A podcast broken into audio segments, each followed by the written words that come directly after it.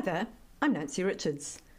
Following the release of his latest book, The Echo of a Noise, a memoir of then and now, published by Tafelberg, I was lucky enough to speak to national treasure Pieter-Dirk Uys at the Mount Nelson Hotel for a Country Life author interview.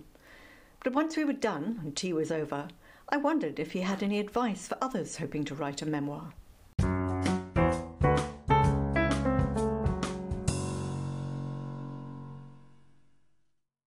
Um, Pieter-Dirk is here, and um, I think in order to to write a memoir, you've got to have had a life. I think that's super important, and not to be shy of the ups and downs. And I think humor is a huge weapon of mass distraction because if it gets too heavy, you close the book and you switch on the TV. Um, I like memoir as opposed to biography. I feel that autobiography has got to tell the truth, and they very seldom do. And biography has to have the right dates and the right times, which are boring to read. So, memoir to me means you can jump in at X and then end up with Y and not give Z, but go back to B. So, you have got much more freedom. You've got freedom, but do you need to have memory? I mean, where, memory must play quite a large part in a memoir. I think memory adapts itself to also the place that you're at and the state you're in. And I think many of the real details of a life uh, are lost uh, in cloud. And sometimes you do have to make it up as you go along. But the tune is always there. Maybe the words are a little bit fresh, but the tune, I think, stays eternal.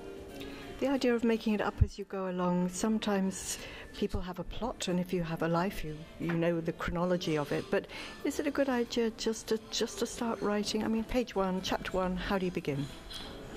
Well, sometimes I just sit down and uh, the cat sits next to me, and my first sentence is the cat is sitting next to the writer. Who is the writer? Who is the cat? And then maybe nothing comes out of that. But I just sort of I force a door open and just jump in. Also, something I've learned is when I write a play, the first 20 pages of that play I remove for the second draft, and I start on page 21. Because very often you've got to work your way into the warm areas in order to get hot. And again, something I learned at the film school was when you've written something, cut half and then you lose 50%. I've never been able to do that, but I'm still trying. Do you work with prompts or things that remind you? You know, in your case of the echo of a noise, you've got lots of photographs. Does it help to have pictures or elements to work with? I think it does help. I think pictures help. Um, I don't start with pictures because then I've described the picture and I don't want to describe the picture, I'm to describe the feeling. It's very, very personal. I think everybody who puts their life down takes a huge chance because sometimes what you write is not very nice. And you think, I don't want to go here again. I've been here. And I have had moments of that. And that's why I say the book I've just done is the small signposts that have changed my life. The billboards are there, but each billboard is an opera. And the small signpost is a little chorus, a, a good little tune that makes you dance another, another way sometimes, as you say, things are not very nice. Should one be concerned about the people who are going to read it who may be hurt by what you say? Is that an issue?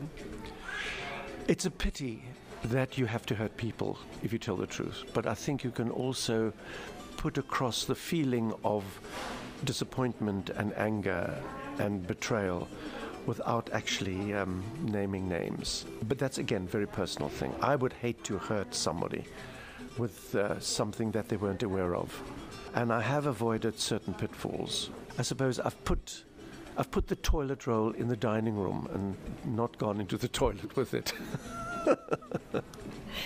Just lastly, you've turned your, your computer keys to so many different disciplines, so many different genres. Is it is it for you the difference between writing a play and writing a book or a memoir or a novel? You, are you very conscious of the differences there?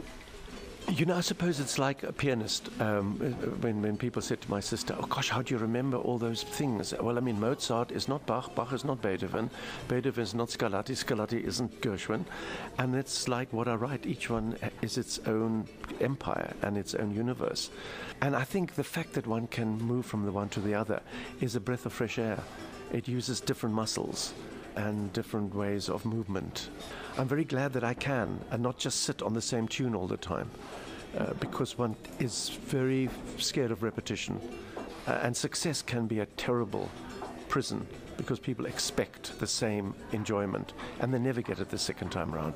So the element of surprise is still something I treasure. Surprise me, and if I'm surprised, then you will be surprised.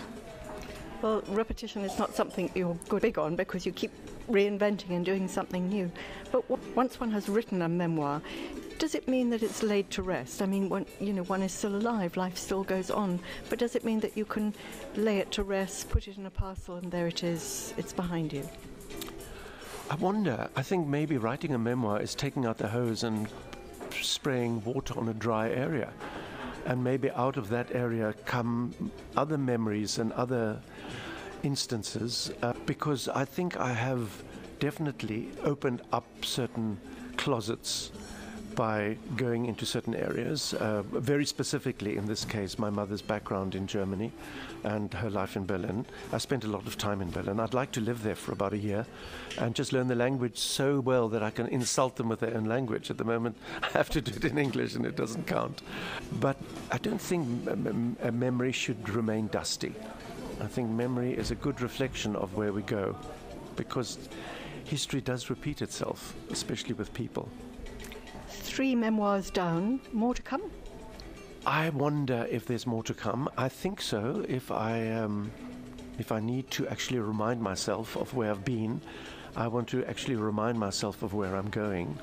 My, my year used to have 365 days. Now my year's got two days, today and tomorrow. So if today is really, really focused on totally and enjoyed and respected, then tomorrow will be an interesting next step. Because if one doesn't prepare for tomorrow, then you waste tomorrow and you mess up the day after tomorrow, and then you need an, a psychiatrist or a bottle of brandy.